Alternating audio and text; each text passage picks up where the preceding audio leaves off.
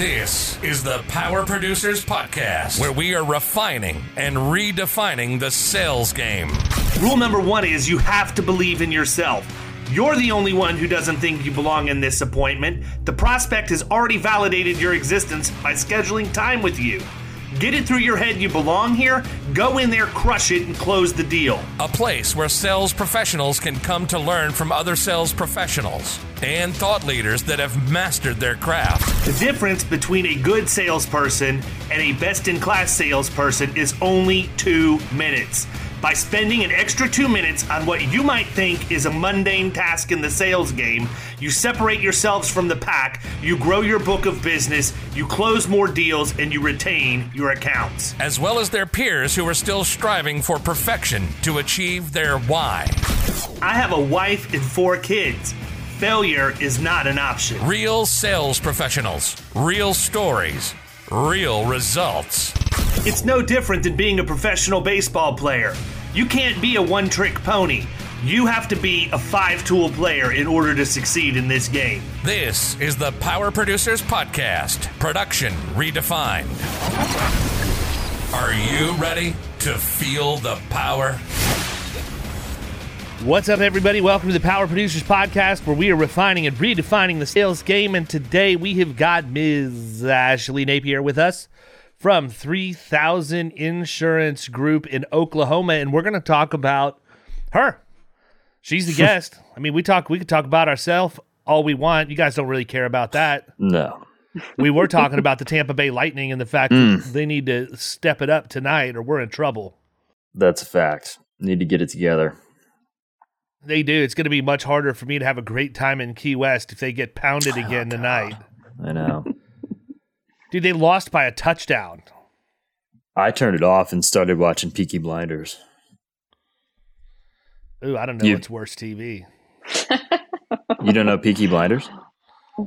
I know that you recommended it, and I made it like 30 minutes through the first episode before I shut it off. Whatever, dude. That's terrible on your part. Everybody tells me to watch, give it three episodes. I just don't know that I have three hours of my time for Peaky Blinders. Sorry. Can't help you. Yeah, we're not we're not even going to give them give them the, any any time or attention on Power Producers podcast. Instead, we're going to focus on Ms. Ashley Napier. Ashley, what's up? Hey, good morning. Good to see you too. Good to see you. That is a really cool piece of art. Oh, in Is the that thank you. background. Uh, No, no, that appears to be a tree. Well, I know, but I didn't know if it was like it, it from from. It looked like fish, like swimming up and down. It's a virtual Rorschach inkblot test, Kyle. It is whatever it speaks into your own heart and mind.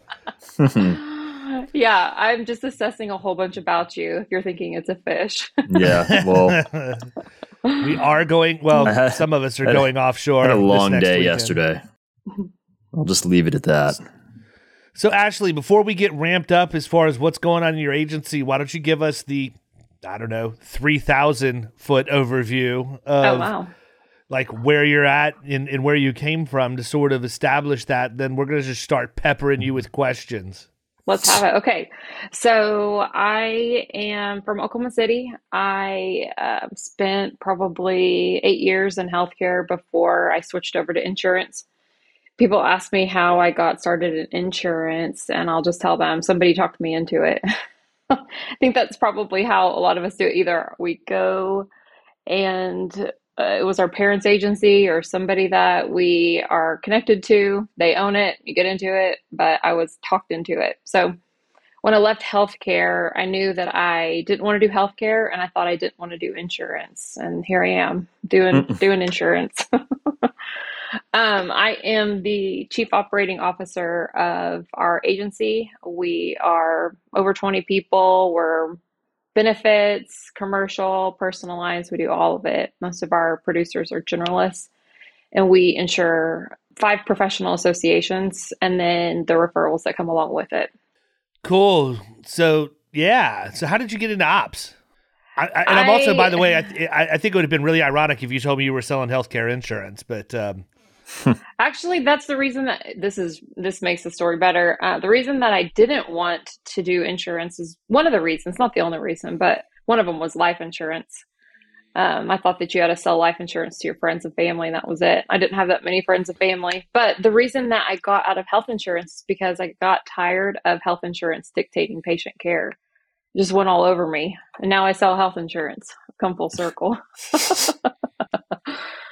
um, So how how did I get into Go ahead. I was like, how did I get into operations? Um, I had been a producer for a number of years. Let's see. So I started in 2016 in insurance, like commercial insurance. And then 2017, I came over to this agency and I was a producer until 2020. I did really well. It wasn't that I wasn't succeeding, it was just I wanted more. And so I thought a leadership position would be great.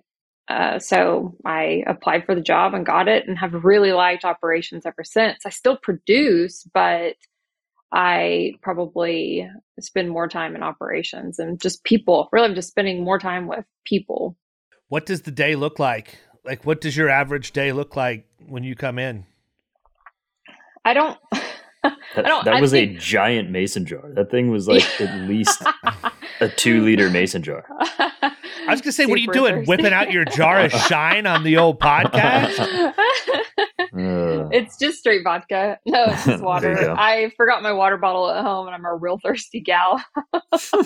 um, my average day. So, my average day, gosh, it looks different. So, I try to spend some time just catching up with clients, helping them place some insurance, and then I'll spend quite probably I don't know, 70% of my time in some sort of coaching capacity, coaching, talking with employees, um, talking really with clients too. But for the most part, I'm, I'm mostly employee facing and I'm, I'm training, I'm creating, I'm helping them create processes. I'm mm, holding them accountable to tasks. It's, it's, I would like to say that every day is the same, but you guys know that it's not. Every day is absolutely different. That's a really fun part about insurance is one day we could be training on how to write professional liability and the next day we're handling a property claim. hmm What's your favorite aspect of the coaching? Oh gosh. So I have a structure that I follow in coaching and I am able to really sit with people and understand the things that are troubling them, the the tasks or processes that are getting in their way, but more so than that, I'm able to just like learn about them and their personalities and their behaviors and and uh, dig into the thing that makes them them. I want to know if they're happy here. I want to know if they're sad. I want to know if they like it, if they like their job, if they like us, if they like their clients, how their clients are treating them. It's just it's getting to know them and getting ingrained in in the agency and building a relationship with each one of them. How'd you land at the agency that you're at? I okay, so I was at a different agency and I thought I wanted to sell to small commercial healthcare only. Well, I was targeting dentists at the time, dentists and optometrists. And the guy that I work for, um, okay, so I was targeting dentists and optometrists. And I bought a booth at an Oklahoma Dental Association conference. And I thought, I'm going to go and I'm going to show all the dentists, all the dentists around me. And so I bought a booth, and then there was another insurance agency there, and it happens to be the one I work at. Well, the guy that owns it came over and he was like, Why are you trying to compete against us? Why don't you just come join us?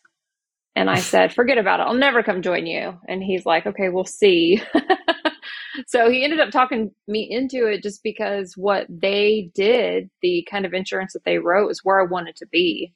So I was looking for a fit as far as like insurance goes, I was also looking for a cultural alignment. So, what were they doing that was different than where you were? So I was only able to focus on health insure. Okay, so commercial insurance for small healthcare providers. Like if I got a referral for a apartment complex, I was supposed to turn that over to somebody else. If I got a referral for home and auto for a physician, I was supposed to turn that over to someone else. And at that time, I didn't know what I wanted to do. I just didn't want to be pigeonholed. And I felt Mhm. very much pigeonholed into figuring out what I wanted to do. What's really It's interesting is that, Sorry. I was, just gonna say, yeah, I was gonna say it's impossible to learn other things if you're just like pigeonholed into one specific mm-hmm. sector, like you're saying. I mean, to me, I'd, I'd want to learn yeah, as much like, I would, as I, I would say unless it. you're hired specifically for that sector, right? Knowing up front, hey, we have a, a program or we have a, a vertical market in ABC and we want you to come in and produce for that and that's all that's ever represented to you through the entire right. process different story whole different animal and, and i say that because that's one of the directions i see us going yeah. in the future instead of bringing people in and having them spend a couple of years trying to figure out where they want to go not that there's anything at all wrong with that i mean god knows every single one of us have done that so far but mm. I want to test the waters a little bit and find out that if we bring if we bring in producers and they know what they're gonna what their vertical is gonna be before they ever come in because it's something that they're attracted to, they're passionate about, that they know something about. How much more successful are we going to be with that as opposed right. to the way that we've always done it, which is kind of bring people in, give them an opportunity to figure out, and then put them where we think they you know are going to be the best fit. I don't know. We'll see if it's the if it's a better option or not. Who knows? Mm-hmm. What I think that you can, I think that you can do one or two things. You can bring them in, and they can say, "This is exactly." You can say, "This is exactly where I want to put them." So I just brought in a new guy, and I thought, "Man, he'd be really great at cyber." But there are some other people that they really need a minute to figure it out. So, like for me, I thought I wanted to insure dentists and optometrists, and I quickly learned that I don't want dentists and optometrists. I want attorneys, and I want their referrals. Dentist, I can't speak for optometrists. Dentists are the worst. They are the worst. They're terrible. what about dentists? I'm just interested, like what your experience is like, because I think, feel like every dentist that I have worked with in a professional capacity to insure them, it's like been cookie cutter. They've all been almost identical in terms of what it was like to deal with them. And I'll, I'll hmm. happily hmm. share my experiences, but I was interested in what you ran into that led you to believe, yeah, maybe this isn't exactly what I thought I was getting into. I think it just, I mean, it was cookie cutter. That's one of the things that I wasn't excited about. But it, okay, so what I find with dentists is that there are cookie cutter, but there are some that are out there doing some interesting things that they're worth tacking along beside. But um, the things that I, the reason that I didn't like dentists is probably because it was, it wasn't as much challenging as I needed it to be. And I was comfortable with healthcare. I told you I came from healthcare. I ran a small eye care office. It was multi-site, couple doctors, and I knew it. I knew that they intermingled their stuff. I knew that they would pay for their dog food with their business expense. I knew that they they registered their personal vehicle in their LLC, hmm. and I knew that like their just stuff was everywhere. But it wasn't challenging enough. It wasn't until I got to the attorneys and they're buying businesses and property and I mean like one day they could be buying horses and the next day they're buying a you know four and a half million dollar building. Then they're getting into CrossFit and then they buy a house in in another state. I wonder why it's that like is. They're, they're like, is it because they have so many different clients, most of them, that they just like start getting influenced by them and like, hmm, you know what? Horses sound fun. Like, yeah. I, I think it was just an opportunity. They just capitalized on an opportunity. And the best yeah, part about right. insuring them was they know how to read a contract. It's like, I don't, they, if they, if they're uncomfortable with how the insurance reads, then then they'll read the contract and figure out if they like it or not. Yeah, my experience with dentists is they're cheap. Like that's that's what my experience has been. They they want to ask you a, a million and one questions about every single line of coverage so that you explain every sublimit. Like it, it it's literally like I wrote three of them because I was too dumb not to write anymore after the first one. But it didn't take me more than three to figure it out. And it's like everything goes on a BOP you know, I don't know. It's just it's not what we write in our agency. It was very difficult yeah. to differentiate anything that we do. There is no value proposition. They're not interested in the value proposition. And I, I think to myself, I'm like, my goodness, how much do you make an hour that you have all the time and energy to sit down and listen to me explain insurance to you for crying out loud? Like, mm. at what point? And, and I think to myself, I'm like, is this something that's indicative of what they do every day? Like, does every patient that goes into the dentist chair say, "Now I need you to walk me through every single step of the procedure that you're about to do do to me, including how you're going to take the X-rays, how I'm." I mean, it's just absolutely ludicrous, right? If somebody went in and and, and asked a dentist a million questions about what they were going to do, at some point, like any other doctor, they're going to say, "Look, dude." I went to medical school to do what I do. You either trust me or you don't. And if right. you don't trust me, I'm not the person for you. You have to trust that I have your best interest in mind. That's how I've built my practice. And honestly, that's kind of how I feel, man. That I mean, the next dentist that calls me, I'm just going to say, "Look, here's where we're at. This is how we do business. Blah blah blah blah blah. If it's of interest to you, that's great. If you want me to go quote a dozen different markets to come back and tell you who's going to save you 50 bucks a year, I'm not your guy. And like that's literally what my experience has been. And my goodness, one of my three dentists had a claim, a claim for something that wasn't covered, which we told them up front it wouldn't be covered. And they didn't want to buy the coverage they needed. And then that was the whole process, going back and reminding mm-hmm. them. I don't know. Just not my cup of tea, man. There's people there's too yeah, many people out there that take us at face value and trust that we know what we're doing. Right. And it just seems dentists are overly cautious. And I'm just one of these people, man, that if you like ask me too many questions, I get offended by it because I feel like I do a good job of yeah. explaining things and I do a good job of demonstrating that I'm a professional who knows what they're doing. Come on, dentist. and it's honestly, yeah, it's honestly kind of offensive. So I haven't um, run into any dentists like you know here at Florida Risk, but I definitely when I was selling office supplies, I would I would walk up into many a dentist office, and it is kind of it, it, was kind of the same way. I noticed that a lot of them use like the the refillable ink and toner, and you couldn't really like argue with them about how that was going to be bad for their machine. It was just like the they wanted the lowest cost, and they were wondering what what the weight on the paper was. So it's interesting that you bring that up because I I found some of those similarities back with that too.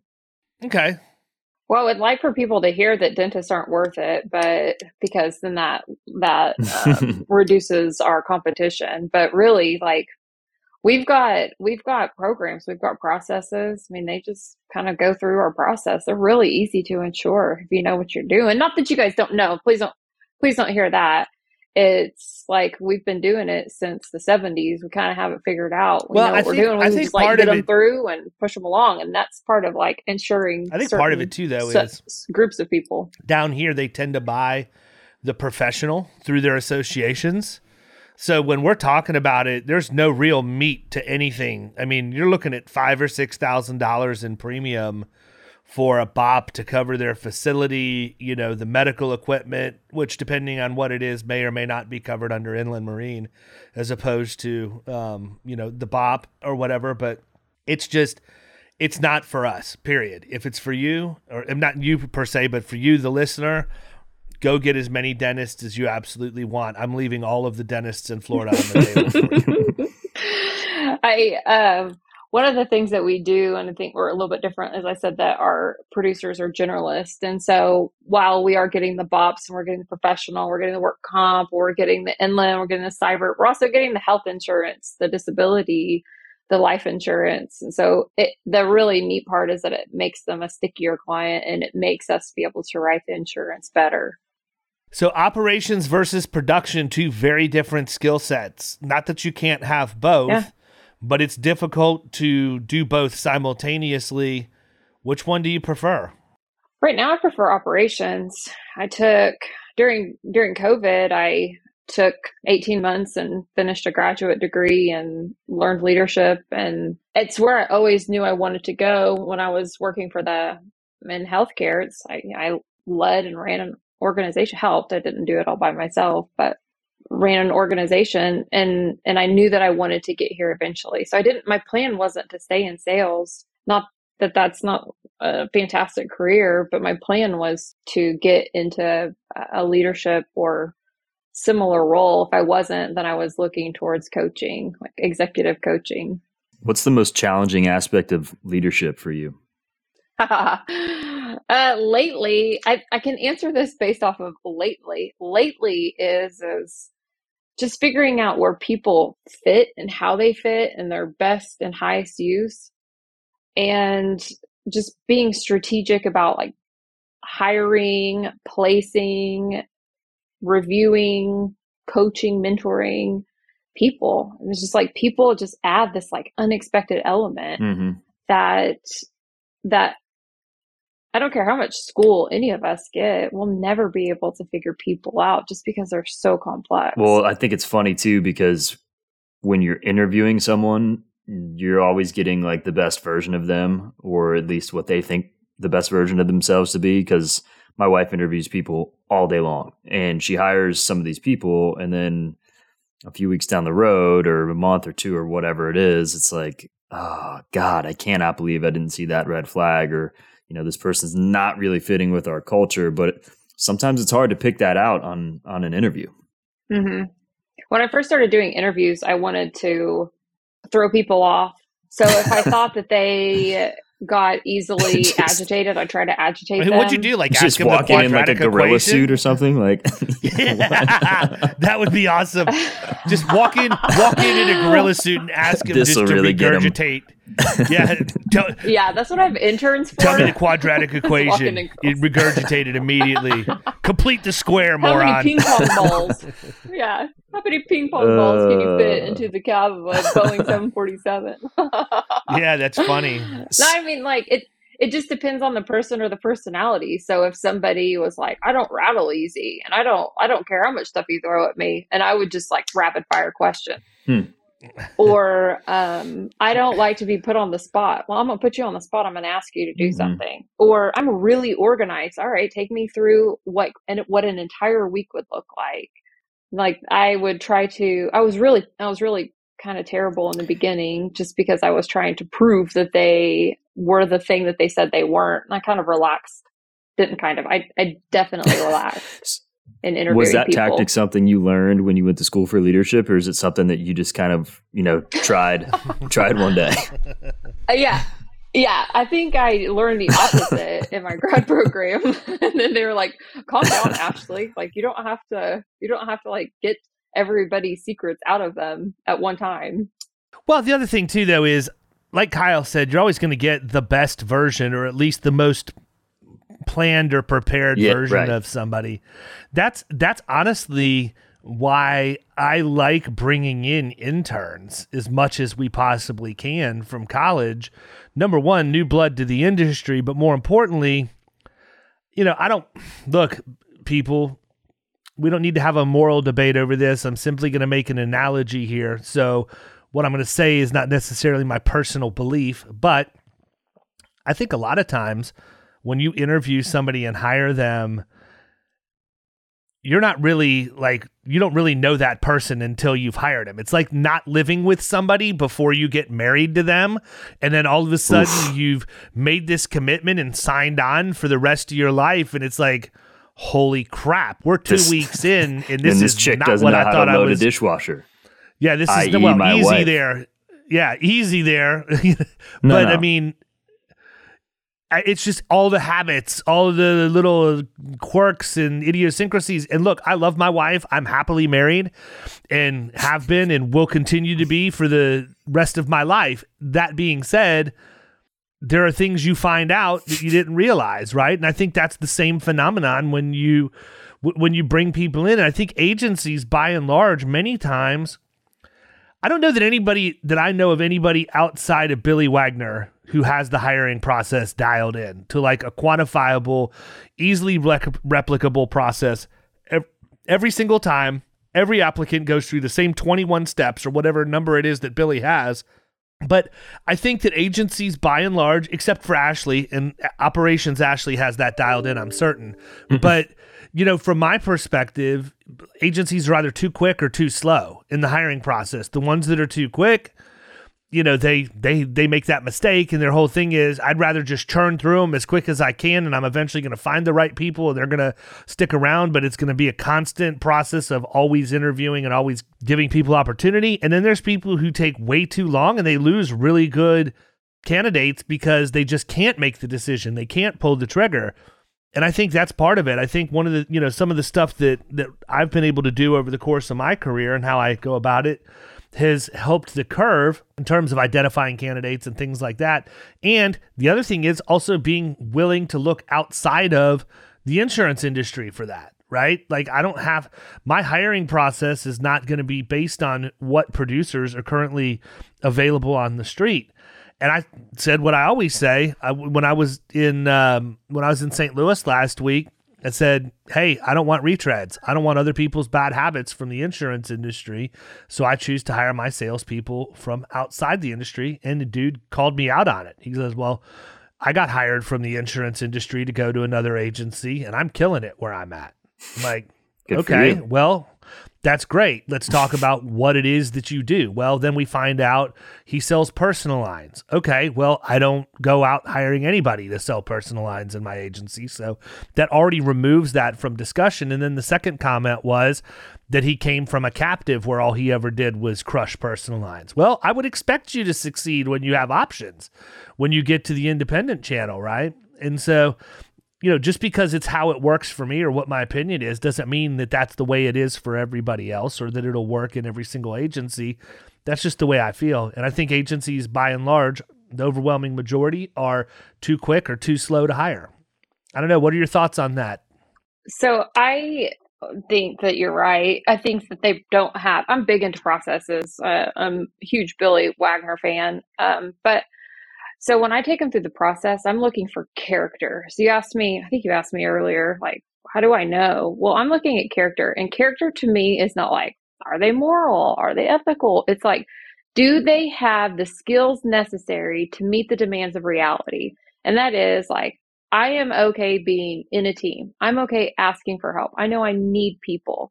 I'm not going to take on the emotional problems, any sort of issues of somebody else, I'm separated from them. I can hold good and bad together and I'm not above anybody or below them. And so I'm asking questions that will help me see any of those any of those deficits and then I'm able to say, okay, this person is likely a perfectionist. If I'm going to put them in a role, it's going to be in a role that really has got high standards, which any of our roles are or I'm going to, this person is saying that they are, their personality says that they're an amiable and they're really easy to deal with. But I also see that like they're less than, they feel less than others.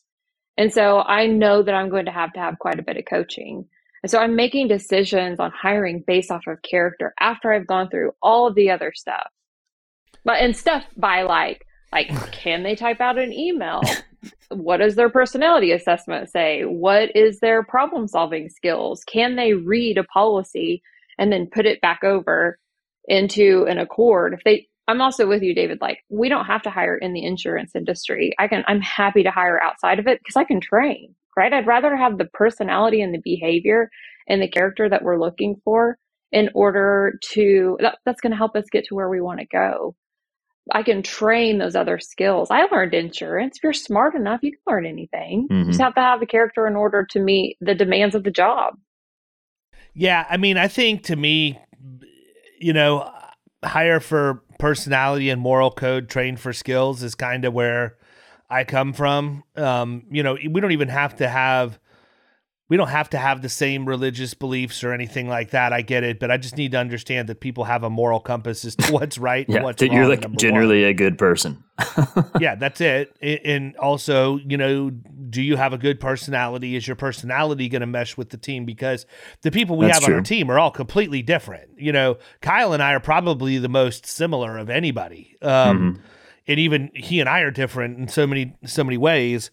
But, you know, I read that in the book Nuts that was written by Herb Kelleher, the CEO of Southwest Airlines, on how they built their culture into what it, I don't necessarily want to say what it is today, but what it was at the time of the book, which was back in the late 90s, early 2000s. And that's what they said, you know, hire for personality, train for skills. It's not that difficult. I mean, there are things you need to know about insurance you can learn about that, right? You go get your licensing, you learn certain amounts of information there. You go get a designation, you learn more information. You know, in our agency, and at this point, with tools like Total CSR out there that we can just run people through mm-hmm.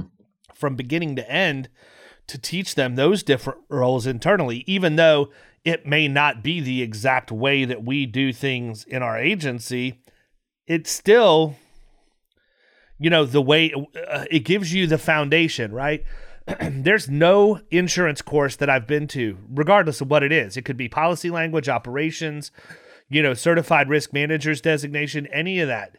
That stuff is all foundational. What you do to tweak and make it your own is what makes each individual unique and allows them to be successful. I mean, there are rules we have to play by, but those rules are not the be all end all, right? There's a lot you can do inside those rules to differentiate yourself.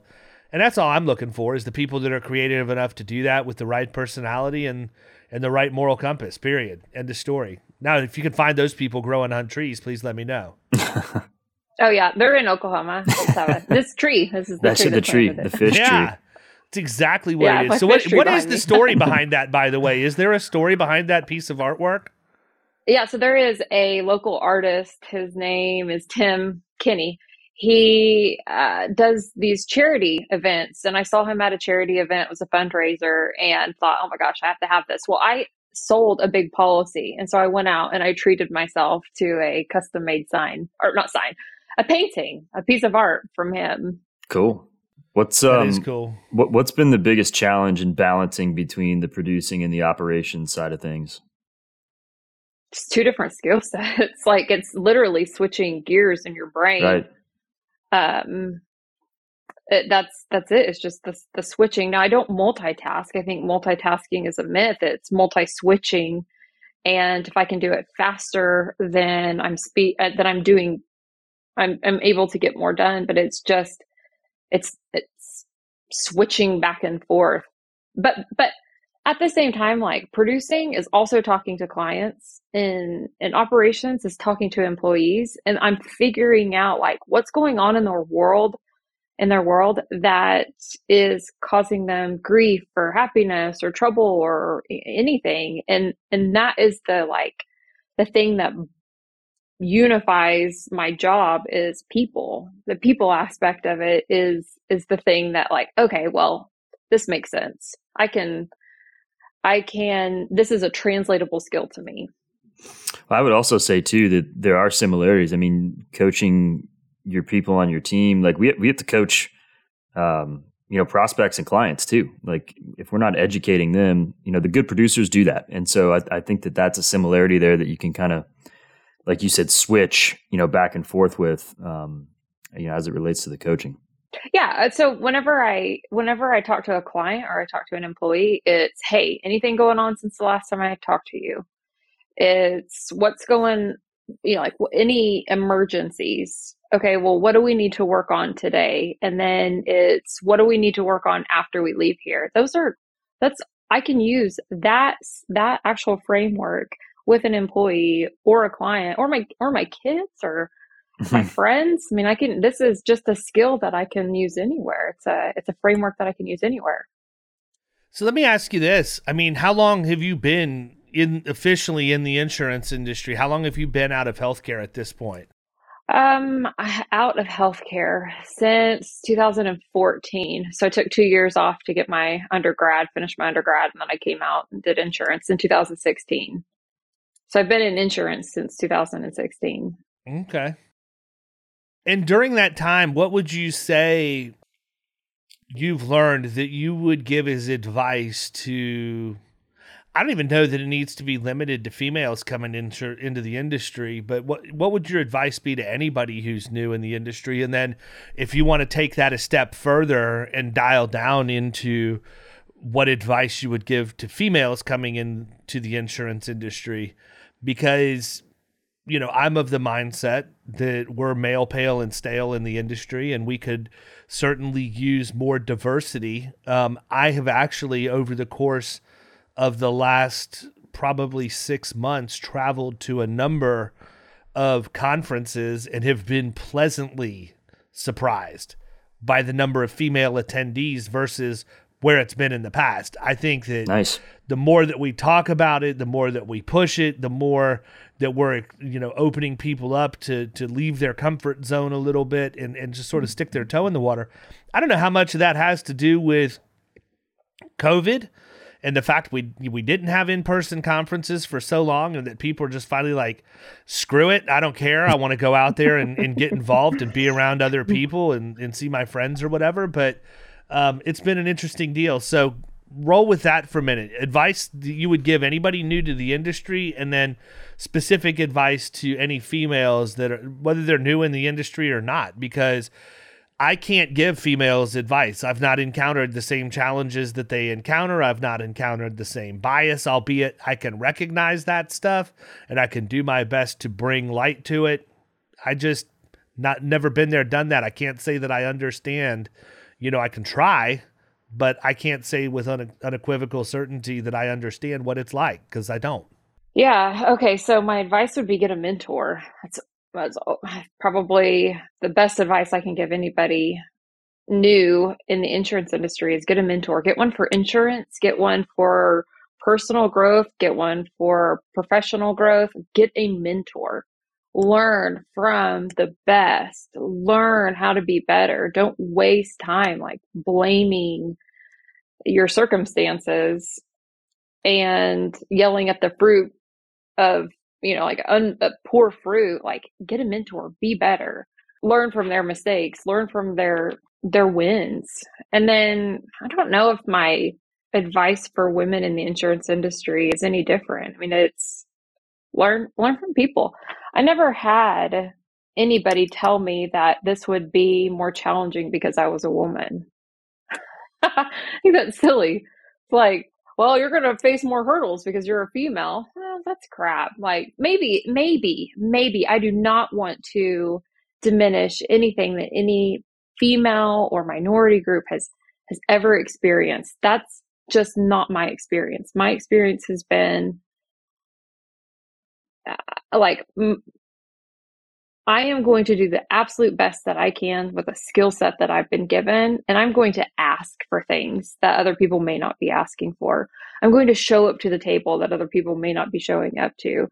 And, and I feel awkward and I feel silly and I feel like I don't know what I'm doing, but just do the things until you, you are experiencing more and you're learning more and you're growing I don't I don't know. I wish that I I wish that I could sit here and say like females, here's the path that you have to take. I definitely am for females, but I'm I'm seeing a change in the younger generation that's more tender and caring and like they want more connection that I've seen in my generation and the generations older than me.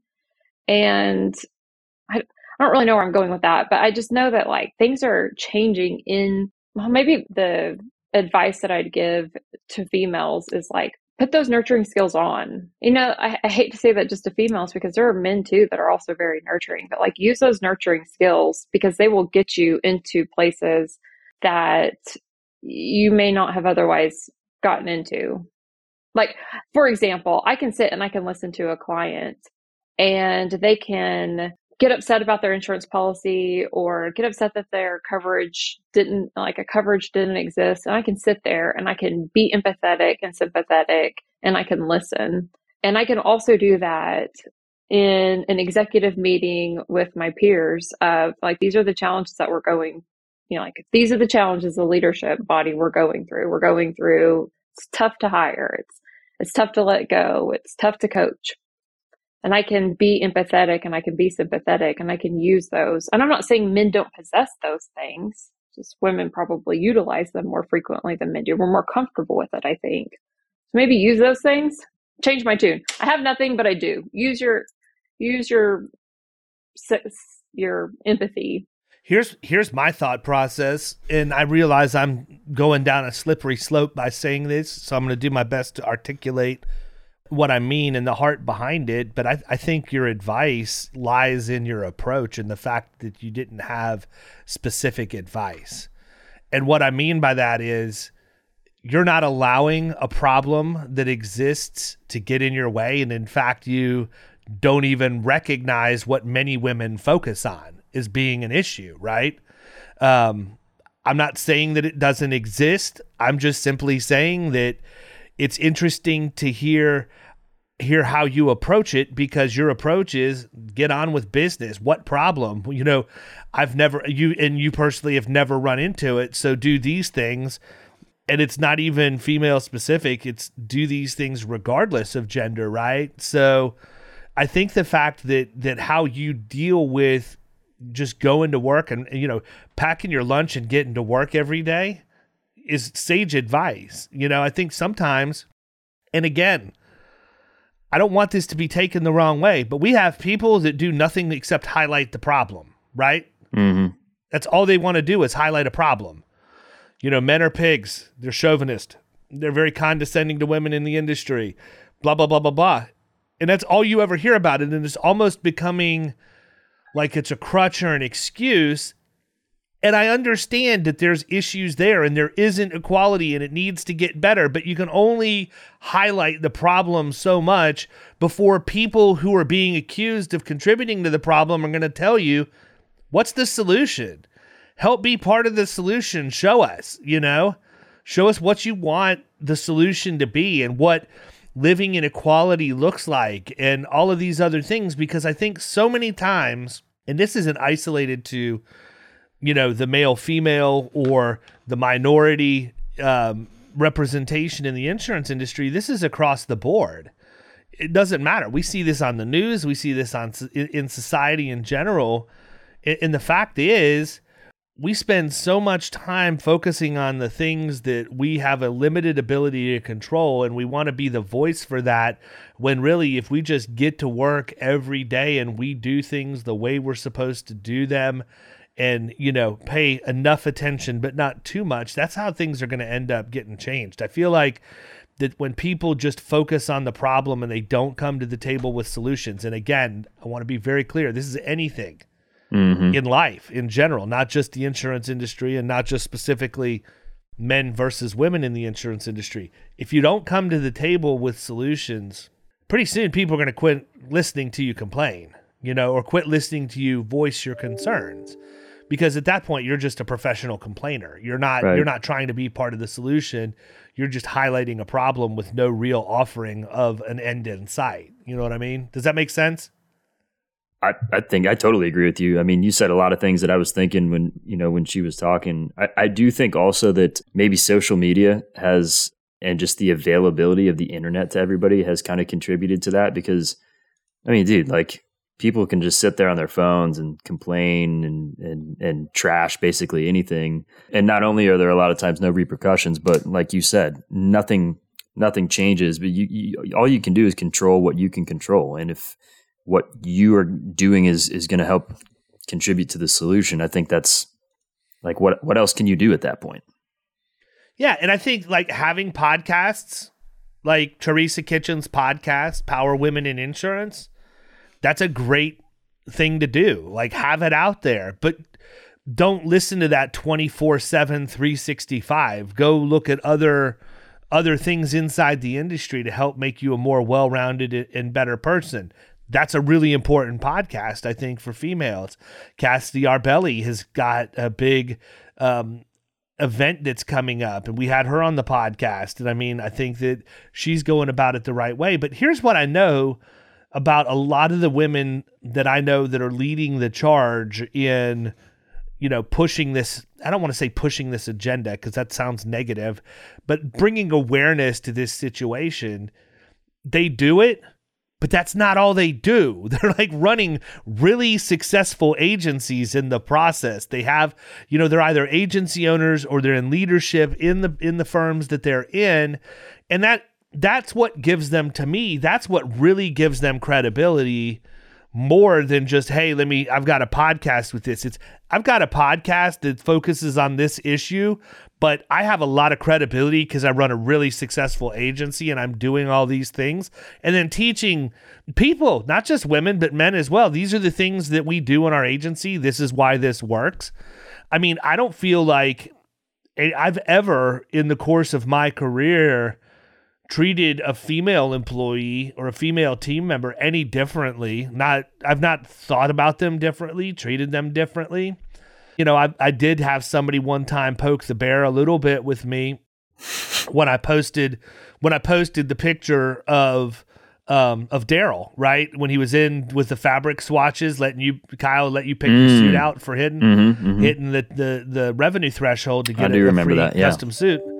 And I had a lady that commented and said, "Well, what about what about women producers?" And my response was, if I have one that comes in that wants to come to work and you know, we decide that we're a good fit culturally for them, they absolutely would get the same opportunity. But quite frankly, I don't have any female producers right now and it's not for a for me not wanting to have them. I've not ever had a female apply for that job or reach out to me. Mm-hmm. I don't interview like everybody else does. I mean, I've got a lot of I have a lot of female uh, channel partners that we refer business back and forth, like Carol Ingram, for example, yeah. a long-standing relationship with Carol. Tried to get her to come on board as a producer and decided she did that that wasn't what she wanted to do. Okay, fine. Mm-hmm. Nothing wrong with that she slings payroll for a living and refers a bunch of business to me. So if she wants mm-hmm. to continue to do payroll and, and shoot us business, great. Otherwise, you know, come on board. Let's see what happens. Right. But we, we don't have that. And so I challenge, you know, I challenge the the ladies out there that that want to make those comments like that. You know, what what are you doing to recruit new female blood into the industry? How are you what are you doing to pave the way and I think a lot of people are. And so I think that's one of the reasons why I've seen just the uptick in people attending these events, right? I, I think that we're finally seeing a time where we have equal representation. So, yeah. I mean, I'm, I'm not, not ex- at any of the. I'm going to have to take your word on it because I'm not at any of those, uh, you know, conferences or anything. But um, yeah, oh, I don't go. know, man. It's just it's it's an interesting phenomenon, and, and I mean, mm-hmm. I have I have a friend of mine that's African American that's complaining about it. Right? Well, you know, I I don't. And my response was, "What are you doing to fix the problem?" About, All I do is, yeah, co- about equality about, in the in the insurance industry. I said, "What are you doing to be part of the solution to the problem?" Right? Yeah. And you know, it's not that I don't think a problem exists. I absolutely do. I mean, if there wasn't, you'd see a lot more African American owned agencies out there. You, uh-huh. They're not there, and I don't. I don't know if that's as much about discrimination as it is that they're just. It's not an industry that's attracted people because the perception of discrimination exists. I don't know. Yeah. Right. I'm sure at some level it, it, exists. Look, I mean, you would think of any organization on the face of the earth was not going to have discrimination, in my opinion, it would be anything professional sports. But look at all the crap they've uncovered with the NFL. Right. Yeah, total right? total disaster.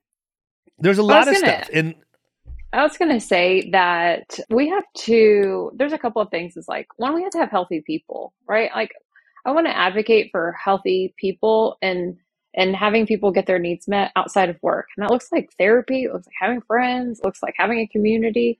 We have to get healthy outside of work.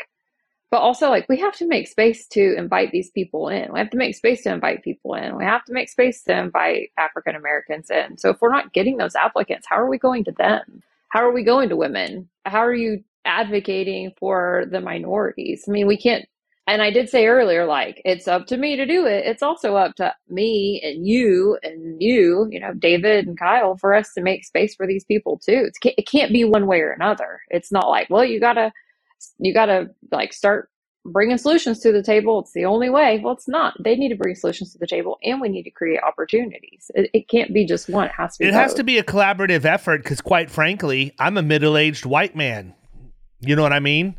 I've got, I went to Birmingham Southern. I have a liberal arts college. I lived in the middle of the civil rights district and I went to school at a very liberal institution in the evenings where my peer group were middle market managers for large corporations in Birmingham, Alabama who had tuition reimbursement. So a lot of people who weren't given the opportunity to get a degree right out of high school went back once they were part of the workforce.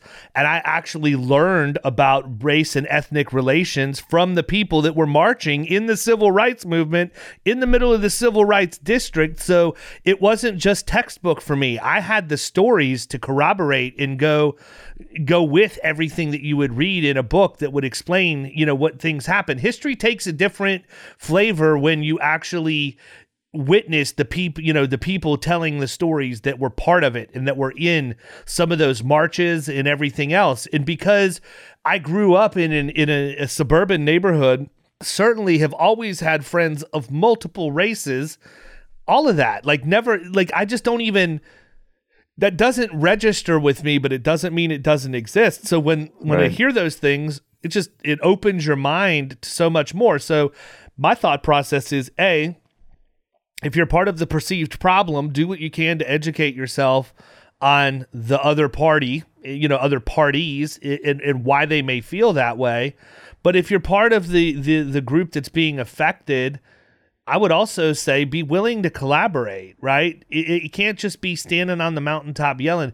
And this is an issue that I think is going to be solved. To your point, Ashley, I think it will become closer to being solved as the next generation comes in and starts taking over because I think a lot of the issues that we deal with with outdated behavior and processes and procedures in our industry fall on the shoulders of the people that are on their way out of our industry. And they've built great businesses, they've been profitable for them, but at the end of the day, times change and the agency model is changing every single day just like everything else is and until we get leadership to be more collaborative in how they're running their businesses period and and throwing it out on the table and saying hey look I'm all ears. Tell me how what would you do if you were in my position or if I were to give you a voice, if I were to give you a platform. People, if I called you and said I'd like for you to come on Power Producers and tell me what your solution to the problem would be or how to make things better and give you the opportunity to spout off to 20,000 people and tell them exactly, you know, what you think, what would your solution be? Would it be to complain that there's a problem and that's it? Or would you have actionable steps that we as an industry can take? And I understand that the Big I has, you know, subcommittees for race relations and, you know, um, minorities and everything else. That's fine. But at the end of the day, those people need to be on the main, the main uh, groups and councils as well. It, it shouldn't be relegated to that. So, I like your point. I don't know. we just, have it, to bring this. I mean, like, here are the 20 steps that as a minority or as a whatever like this is these are the things that we need to do to fix it. Because i don't think everyone's sitting with their fingers in their ears saying i don't want to do this. It's like they don't really know how. Teach us how to do it.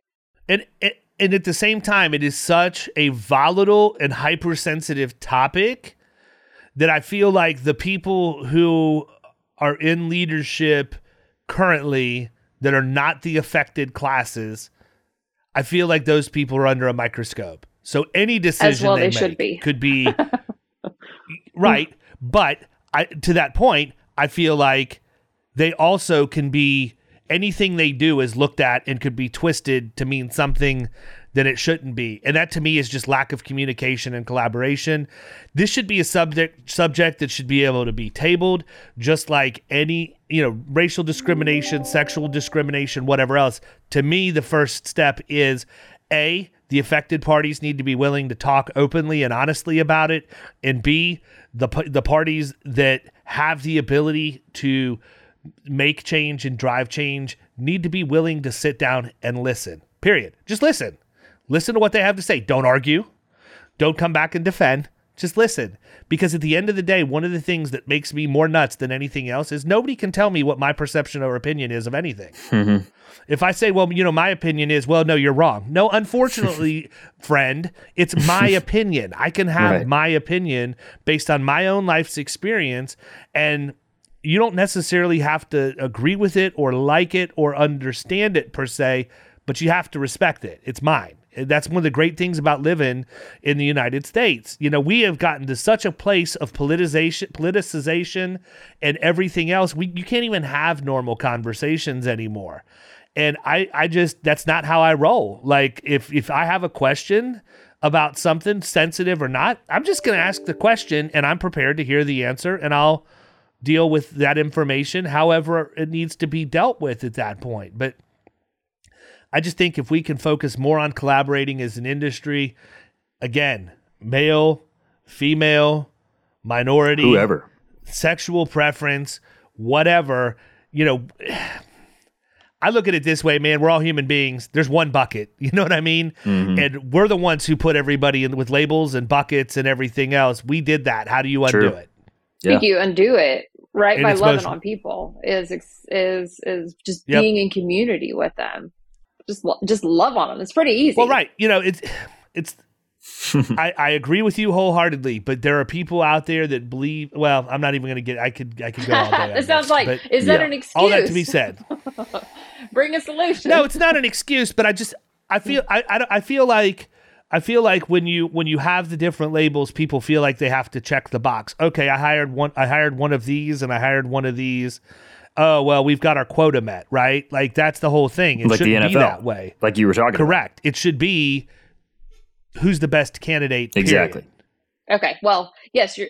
I hear what so, you're saying. I was meant like uh, I'm. The solution is just like love on people. It doesn't mean hire everyone. It doesn't mean no, friends with everyone. Just like no, love them. Listen, I cut a bunch of people from the. I cut a, cut a bunch of people from Protege this morning. I had to do videos letting them know that they're booted. You know, was that easy? Absolutely not. But not one single person could argue that I wasn't fair in the process and that I didn't do everything I could to try and help them succeed. And in fact, for the people that I let go, I gave them from now till the end of the year, every other week, 30 minutes one on one coaching so that they can continue with the mousetraps they've built to this point. So if anybody has a problem with that, that's on them yeah. at that point. You know, I'm doing everything I can to try and help. Yeah, I don't so, think, I don't, I don't know. And I just look sure, at but... it, and, and I didn't look at it as, I didn't look at it as am I cutting a male? Am I cutting a female? Am I cutting a minority? You can't do that. I looked at who got their stuff in on time, whose work product was the best, and whose work product was the most entertaining across the board. That's it. those were the three things I looked at. Period. I don't think I've ever heard, and I don't mean to like toot your horn, but I don't think I've ever heard of anybody saying David Carothers was unfair or like didn't love other people. No, no chance. And if they did, they don't know me. Period. I mean, there's there's a lot of people that throw rocks and throw shade, but that those are people you don't that know just me, sit bro. on the outside. Yeah. I don't love everyone. Get you don't me. know me. yeah. Seriously. Well, listen, I want to be respectful of your time. We've been going about an hour. I really appreciate you coming on. This has been uh, good discussion, if nothing else. And if you're out there and it's making you feel a little bit uncomfortable, good. That was the intent. Maybe maybe you need to uh, check yourself a little bit. Check yourself before you wreck yourself throw it out there. Little Love it. ice cube for everybody. Anyhow, I hope everybody has a great week. Ashley, thank you so much for being our guest. We appreciate it. Thanks for having and me. And we will catch everybody next time. See ya. You've been listening to the Power Producers Podcast. You can follow Killing Commercial Insurance on Facebook and YouTube. And if you want to take your game to the next level, next level, check out our book, The Extra 2 Minutes and our website, killingcommercial.com.